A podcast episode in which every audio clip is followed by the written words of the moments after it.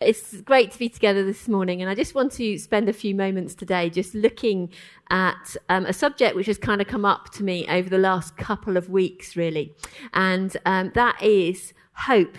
Okay, um, and it seems to be a bit in short supply at the moment. Hope we uh, seem to um, be in a day where people are feeling a bit hopeless you know, we're in the weeks before Easter now, just the next few weeks before Easter, and we're looking forward to, aren't we, that hopeful day that Easter brings. You know, as Christians, um, Easter is kind of like central to our faith, and it's the it's the best day in the calendar, isn't it? Easter Day. I love Easter Day when we come together and we celebrate, and our, a day of hope that we're looking forward to.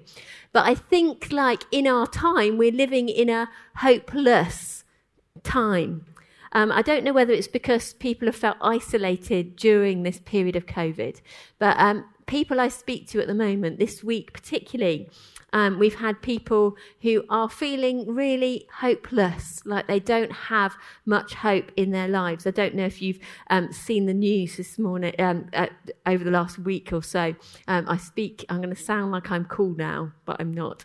Okay, I don't know if you've um, seen the news about Taylor Hawkins, you know, the drummer from the Foo Fighters who sadly um, died this week. Well, the headlines this morning were that he was, they don't know the cause of death yet, but they said found in his hotel hotel room with a whole concoction of drugs inside his body. And it's just so sad, isn't it? Such a young life such a talent, such a um, an amazing guy, you know, who who played the drums so fantastically well.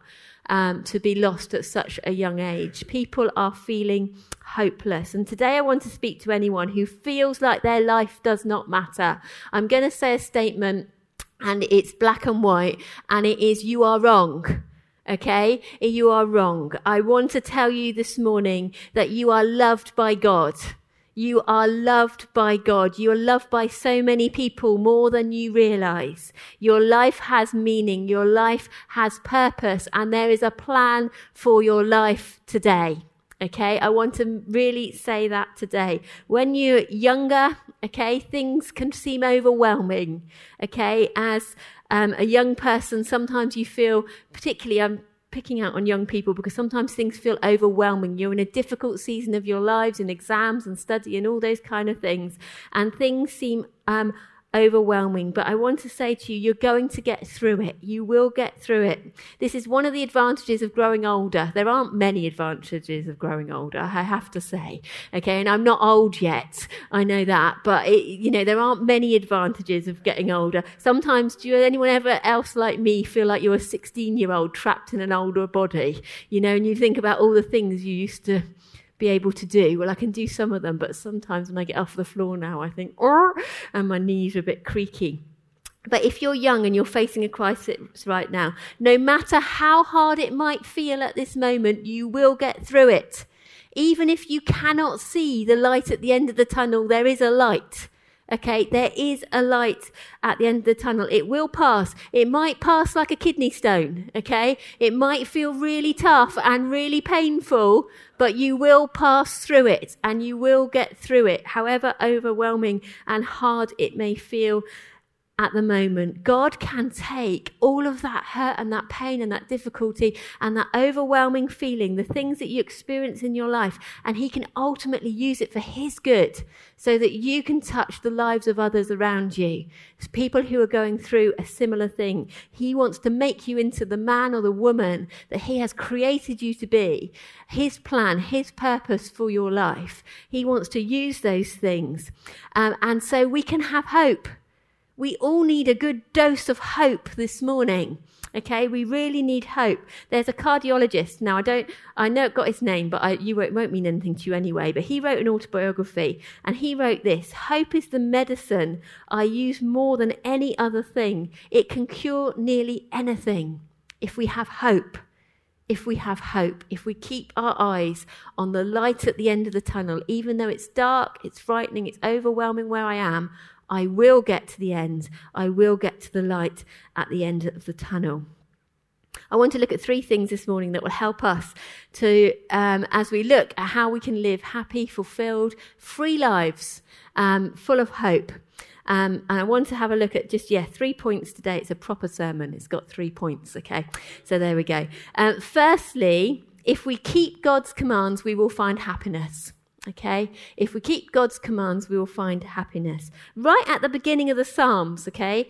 Often, if we're going to take ourselves away and we're going to uh, meditate or pause or think about the scriptures, we will meditate on a psalm often. We just think about the Psalms. But right at the very start of the Psalms, the first thing, Psalm 1, verse 1 says this Blessed is the one who does not walk in step with the wicked, or stand in the way that sinners take, or sit in the company of mockers, but whose delight is in the law of the Lord, and who meditates on his law day and night. That person is like a tree planted by streams of water, which yields its fruit in season, and whose leaf does not wither. Whatever they do prospers.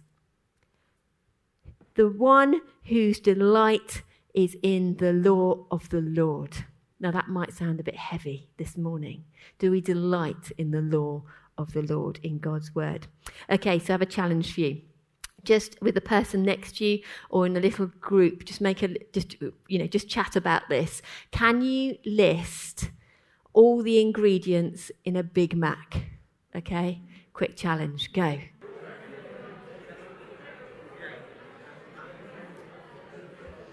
Okay, you ready? Okay. What do you reckon there is? Some of you look at me like, what is a Big Mac? I'm like, what? Okay, so uh, you ready? So what have you got first of all? Two burgers. You've got two burgers in a Big Mac, yeah? Tomato. No, you don't have tomato in a Big Mac. No. There you go. What, what next? Uh, pickles. Yeah, you have sliced, the sliced gherkin pickles, yeah? The, did someone say? The bun, yeah, you have a triple bun, don't you? You have three. You have a piece of bun in the middle as well between your burgers. Okay, anything else? Lettuce, cheese, yeah, and one more, th- oh, no, two more things. Onion and one more. Special Big Mac sauce. Vicky, you're on this. Look at you. Go, girl. um, yeah, that's it. So we've got all the ingredients to a Big Mac burger. Okay, there you go. Why did I ask you to list the ingredients of a Big Mac when we haven't even got a McDonald's in Guernsey? Okay, um, why, why did I get you to do that? You know, a court, it said that the quarter of the population can name all the ingredients in a Big Mac within 20 seconds. They can say the ingredients. And yet, only 14% of people can name some of the Ten Commandments, okay? Not even all of them, okay? So we know more about the ingredients of a Big Mac than we do about the Ten Commandments, okay? But the Ten Commandments are the foundation of our legal system today. They're still the foundation, they're still the base um, of our legal system. They aren't some kind of dusty old set of rules, okay, that um, we think just were relevant years and years ago. They have an importance and an impact for our lives today. God's made it really simple for us, and I'm glad He does make things simple for us. He's just written it out. It's all there for us to read very clearly. He gives us a solution to our problems right here in God's word. And he puts it so simply in the Ten Commandments. So just going to briefly go through them. Um, not going to take too long, but um, have a look at them. So number one, you shall have no other gods before me. Okay, and we're going to have a little look about what this means later on. Okay, this is this is number one. Number two, you shall not make for yourself an image in the form of anything in heaven above, or on earth below, or in the waters below. Okay? Um, and mine says, do not bow down or serve them. Okay, my version. Idolatry. Okay? Let's not have idols before God. Now, you might not, maybe you have. Have you got anyone got a golden calf in their garden that they bow down and worship every morning? No, probably not. Okay, we probably haven't got anything like that today in our gardens or in our homes. Um, but there are lots of things that we put before our relationship with Jesus. Now, I'm nearly through this book, which is fantastic, but can I recommend it? The Ruthless Elimination of Hurry How to Slow Our Lives Down and uh, um, just to spend time with God and, uh, and get rid of some of the things that just really don't matter. And I read this Oh, look, there's my um, key card from the Premier Inn that I should have returned. Sorry, using it as a bookmark. Um, right. don't tell them, don't tell them. Okay, um, if anyone wants it, you can get into a room for the night. Um, okay, um, here we go. Um, so, this is what it says here. I'm thinking about idols. The average guy spends 10,000 hours playing video games by the age of 21. Okay, 10,000 hours playing video games by the age of 21. And it says this My mind jumps to research around this rule. In 10,000 hours, it's been said that you can master any craft or become an expert in any field, from archaeologist to Olympic winter water polo. You could get your bachelor's degree and your master's degree. You could memorize the whole of the New Testament or you could beat level four of Call of Duty. there you go. So it just shows, doesn't it? It just shows what we spend our time on. The things we don't always realize that we're putting before a relationship with Jesus. 10,000 hours, that's a lot of hours to spend um, on video games. But we do it, don't we? We all do it. We all do it um, with other things, our phones. Social media is such a massive one. I know we bang on about it, but our phones have become just something we do. You know, we just take it out and we just look at it. It's, it's just what we do. There's other things that come in the way. You know, just endless Netflix series that we just flop in front of. While I had COVID, can I recommend Motherland if anyone's seen it. It's a bit, but it's very, very funny and uh, it makes me laugh. And I just binged it over COVID and I thought, gosh, I've just binged watched this. Um, but we do that, don't we? It doesn't have to be an idol like we think of an idol things that we put in the way of our relationship with Jesus. Okay, next one. You shall not misuse the name of the Lord your God, for the Lord will not hold anyone guiltless who misuses his name. So we often, we, you know, other translations say do not use the Lord's name in vain. And we often think of taking God's name in vain as using God's name as a swear word. Okay. So like someone says, Oh my God, in the office. And, you know, years gone by, Christians would have gone, you know, like, and uh, it would have been like really frowned upon. But actually, I think there's more to it than that. I think there's so much more than simply using God's name um, as a swear word. Have you ever thought that it could be that those who take God's name and identify themselves as Christians, but actually don't follow what God is calling us to do, or the people God's calling us to be, maybe that could be taking God's name in vain, that we're not actually living out the identity that we say that we are. Number four, remember the Sabbath day by keeping it holy. How many of us take a Sabbath day now? Now, that doesn't have to be a Sunday. I'm not saying it has to be, but for most of us, it probably is, if we're honest. Most of us, probably, it is a Sunday. But so often we'll make excuses and just fill it with activities and things, um, you know, in our lives that we just pack, pack it into the, our days. You know, whether it's, I know they're all good things, football clubs, sports clubs, all these different things. They're good things, but we need to have a rest we need to ha- give our bodies rest. We need to take Sabbath rest. You know, if God took Sabbath rest, how much more do we need to take Sabbath rest? The word Sabbath literally means to stop. When was the last time you just stopped? You know, this book again, I can't recommend it enough. If you want to, you know, get a copy, it just talks about stopping, just sitting in silence in the presence of God. It's transformational just being silence in the presence of God. On the seventh day, God stopped, and I'm going to quote from the book again. He said, He built a rhythm into the DNA of creation, a tempo of syncopated beat. God worked for six and rested for one. When we fight this work six days, Sabbath one day rhythm, we go against the grain of the universe. We need to just have a day where we stop, or not even a day, time in our day where we just stop, just stop and listen to what God wants to say. Number five. Can we get number five? Honor your father and mother so that you may live long in the land the Lord your God is giving you. Honor your father and mother. Mother's Day today. Okay. If you have your mums, honor your, honor your mums. What does that mean to honor them? Joe, think about it. Right. Number six. number six. These ones speak for yourselves. You shall not murder. Next one. You shall not commit adultery. Next one. You shall not steal. You might say, Well, I've never stolen.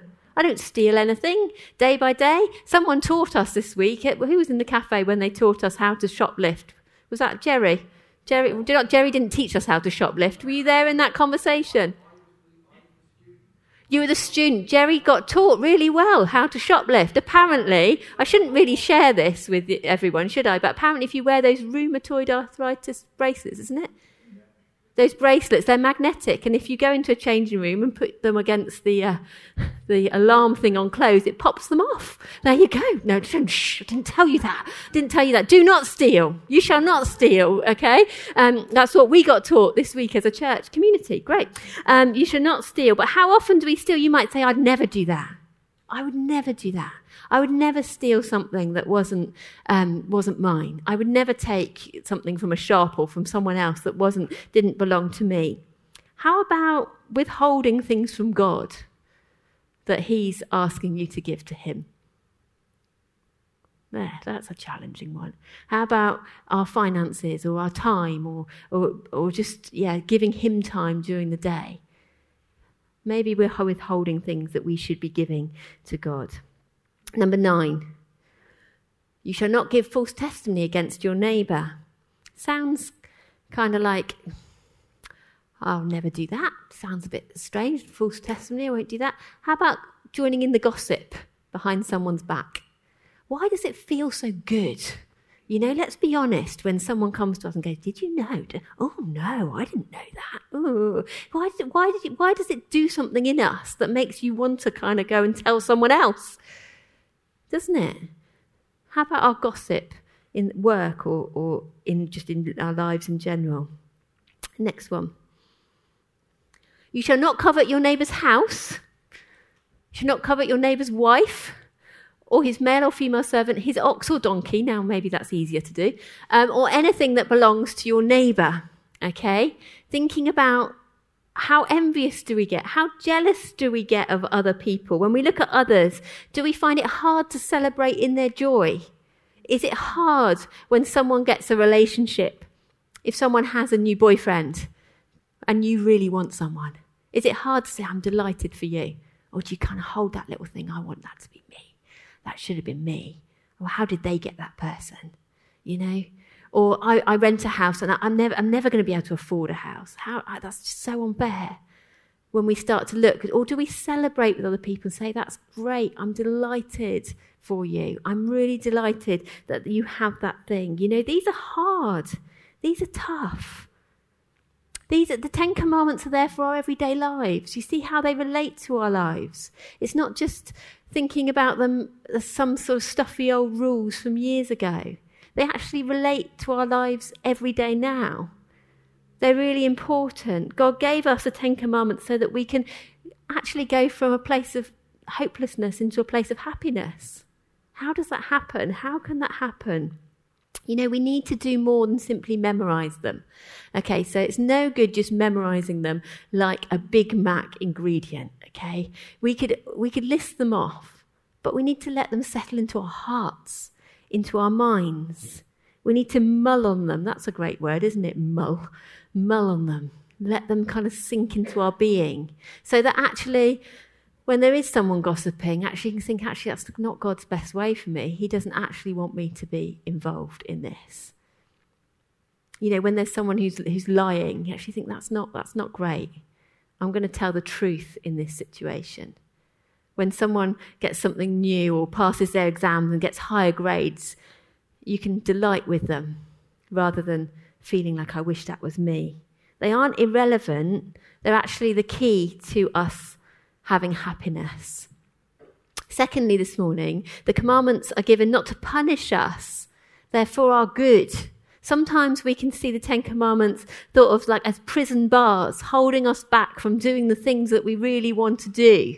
actually, I would love to be free of these commandments so I can go and live my life as I'd like to live them. But the truth is, they're not prison bars, they're protective walls. They're protecting us, actually, from life around us. They're given for our good so that we can move from that hopelessness to happiness. And I think we're often guilty of thinking of God as some kind of big cosmic killjoy, just wanting to make our lives dull and boring and completely, you know, irrelevant really to the world around. But we need to have a look at the Bible again and see what the Bible says about the character and nature of God. The Bible says that God is love. He is love. It doesn't say that he's just loving. He says that he is love. He, his character, God is love personified. He's love incarnate. God loves us. You know, we sing that song, the overwhelming love of God, you know, the reckless love of God. You know, now I struggle to sing that song just because if it hasn't got a simple melody, I'm lost. Okay. But, um, when the, when, um, every time I talk to someone who has come to church for the first time, as someone who has, from the community, who's come in, they can, I'll tell you, every time they'll say to me, love that song, love that song. People from the most broken background situations, they say, that's the song. Can you put, I actually had a request, can you put that one in the worship? Because that really means something to me. Because it's that overwhelming love of God that just breaks that hopelessness God loves us. He's love personified. And in the Bible, in the book of Luke, Luke, we find one of the most well-known stories. And I apologize slightly because we know we've set, told it many times. But actually, I feel this is for someone this morning that God sh- shows his attitude of love towards us when we failed him miserably. And it's a parable that Jesus told about the way God responds to us and what God's character is like. And as the story begins, you know, we find this young man who decided to leave home. We don't know much about him, probably an older kind of teenage age. Um, but we, that's how we picture him. He's tired. He's fed up of living with the boundaries of living with parents. You know what it's like. Those months before you go off to university, you're like, yeah, I'm going to have my freedom. I'm going to be able to go out. Look, Dom there. go out, have my freedom, enjoy, enjoy life. I'm going to live outside the, you know, I'm going to grow up, have my independence. And some of that is a good thing. You know, that's what you want. Joe, be encouraged. 18, off you go. Um, so, um, I'm joking. Um, but you, the, you know, this young man is here and he's thinking, actually, if I move out of home, I'll be free, free of the boundaries, free of all of these rules. So in effect, he said, look, dad, um, I want to get out of here. I want to live the way, life the way that I choose rather than under the household rules. I'm tired of being here, so give me your portion of the estate, my inheritance that I will have uh, once you die. What a funny request. What a funny request. Imagine going to your parents or your child coming to you and saying, Can I have my inheritance now? I'd be like, No. Like, think again. But they're not this dad, okay? It would have been a difficult thing for him to do, both physically, getting, sharing up the estate, but this boy didn't care. He didn't really care that he was inconveniencing his father or hurting him, actually, maybe causing him some pain. He was just set on doing what he wanted to do. And his father could have denied him. He could have said, You're not going anywhere yet. Of course, that's a ridiculous request. You're not going to do that. Um, you're going to stay here with me. But he gave him the free will to choose. He gave him the free will to choose, and that's the choice that we have too. And I don't know what kind of home life this boy had, but I presume it was a good one. You know, he certainly lived um, in a in a good neighbourhood. It seems like the affluent area. He's in a in a big house. You know, working on the farm. Um, they put you know they had servants working for them. The Bible tells us that. So it's probably a, good home. We can also assume it was an affectionate, loving home because the Bible tells us that when he returned home, he was kissed and, and the father was pleased to see him and dressed him in amazing clothes and threw his arms around him, hugged him. So it was an affectionate, loving home. And therefore, I don't think it was problems that drove this boy away. It was just that he wanted his independence. He wanted to go his own way. And in his mind, his father and the rules stood um, in between him having a free life and doing what he wanted to do. The Father stood in the way of that. And how often that can sometimes be our perception of God that God is going to stand in the way of me living my life freely and doing what I want to do. So in his mind, he thought the best idea would be to set off. So he went off. He went to the city, as we know, um, and uh, he didn't even say thank you to his father. Didn't say thank you for caring for me all these years. Um, now I'm to I'll visit you or anything. He just went off. He left home, and there was a spring in his step. He had money in his pockets, and off he went to the to, to seek the bright lights. And he hit the town, and he was a popular person. And the Bible tells us that he wasted all his money in wild living. The money ran out. Everything ran out. He was reduced to nothing. And very soon he hit rock bottom. Everything was gone. He hit rock bottom. Then we read, About this time the money ran out, a great famine swept over the land, and he began to starve. He persuaded a local farmer to hire him, and the man sent him into his field to feed the pigs. The young man became so hungry that even the pods he was feeding the pigs look, looked good to him but no one gave him anything. And you know, one thing that I've learned from life is, is that when we do our own thing, when we make mistakes, when we actively go out our way to do something wrong, when we sin, often a period of, of famine follows. You know, there's a period where we feel disconnected, the fun has run out. Actually, and we see things for as it really is. You know, we see the mistake and the mess up of what we've done. And that's what happened to the young man in the story. The Bible tells us that he finally came to his senses. He came to his senses. And it's amazing when that happens in someone's life. Sometimes it's a gradual process of just realizing over the weeks, actually, you know, this isn't great. This isn't good. It's not going to. Sometimes it's instant an instant moment in someone's life when they realize this, this is all going terribly wrong. They realize that their friends aren't really friends at all. They realize that alcohol isn't actually um, the cure, it's just numbing the pain. It dawns on them, but they have to see it for themselves. You know, we can pray, we can lead people as far as we can to Jesus, but it's only the Holy Spirit, that conviction, that Holy Spirit conviction where someone says, actually, I need a transformation, I need a change. So the young man, he originally thought he had it tough in his father's house, but now suddenly he realizes that his father was there with those walls, like the Ten Commandments were protecting walls.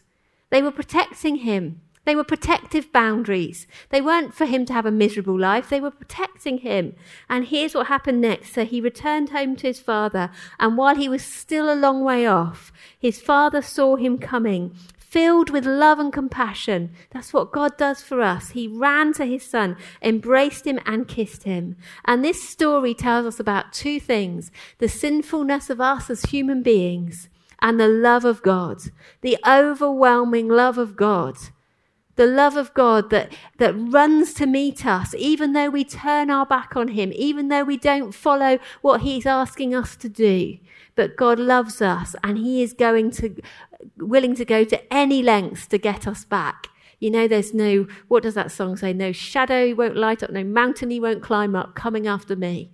You know, that's what God does. He chases us down. He wants to co- us to come back to Him. And Jesus said, Greater love has no one than this than to lay down His life for His friends. You know, it breaks God's heart when we leave Him. It deeply hurts Him when we turn against Him and go our own way, when we pay no attention to the boundaries and the guidelines that He's given us to live by. God will allow us to make our own choices.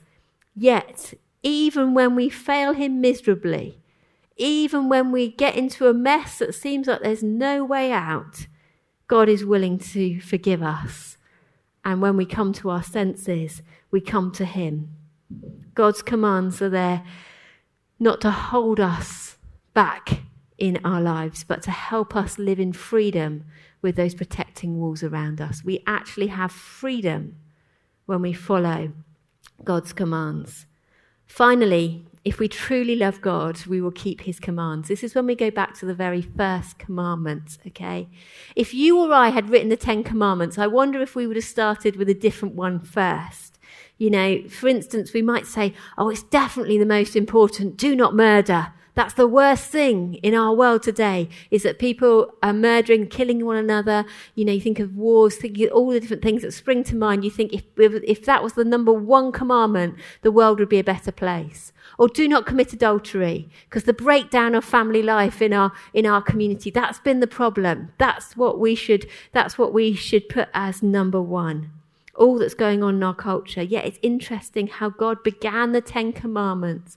I am the Lord your God who brought you out of the land of Egypt, out of the house of bondage. You shall have no other gods before me. The first commandment deals with everything. Jesus said, and you shall love the Lord your God with all of your heart, with all of your soul, and with all of your mind, and with all of your strength. That is the first commandment. Love the Lord your God. Why? Why is it our first commandment? Because the first commandment, because if we get this right, all of the others fall in place. All of the others fall in place if we can get this right. If we love God with all our hearts, all our souls, and all our minds, then we and we don't have any other gods before Him, nothing in place. It's the most important thing in my life to please God, to be in relationship with God. We won't bow down to false gods. We won't take God's name in vain because we'll know our identity and our calling and our purpose in Christ. And if we love God with all our hearts, souls, and mind, then we will set aside a day and time in our day to worship Him. We'll know the importance of, of just stopping. That actually, if we've, you know, we've, we've gone a couple of days and I haven't stopped, actually we'll be like thirsty. Be like we're, our souls are thirsty. I need that time with God. I need to stop and take that time with God. We won't steal from others or lie or murder and so forth. The reality is that if we love God, we'll be doing the right thing. If we love God with all of our beings, we'll want to honour Him in the right way. It all starts with God being number one, being first place in our lives. Because we'll serve Him out of a place of worship. Do you know we serve what we worship? We serve what we worship. What are you worshipping? What are you worshipping day by day in your lives? That'll be the thing that we're serving. If God isn't number one in our lives, then everything else will be in chaos. Everything else will be in chaos. But if God is number one in our lives, then everything else finds its proper balance. Everything else we find begins to fall into place. So this morning, I want to just encourage you.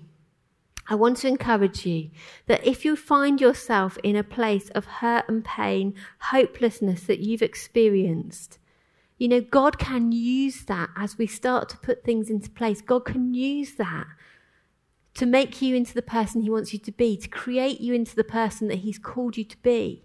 He has a purpose for your life. God can take that hopeless situa- situation in your life and turn it round. If we remain rooted in His word, holding on to His commands, holding on to His promises, He can take it and transform it. The Ten Commandments are given in a way to show us how unholy we are, how much in need of Jesus we are. You know, the Bible tells us that if we um, break one command, then we're guilty of all. So we can't look at someone else and say, I just told a little lie, but they've murdered someone. You know, we're guilty of all. We need Jesus. The commandments are given so we so clearly see our need of Jesus as we approach Easter. You know how, how much we need to live in the resurrection, knowing that Jesus took it all for us on the cross. They show us how we need Jesus' forgiveness, how we need to accept Jesus into our lives and to be welcomed back into God's loving arms.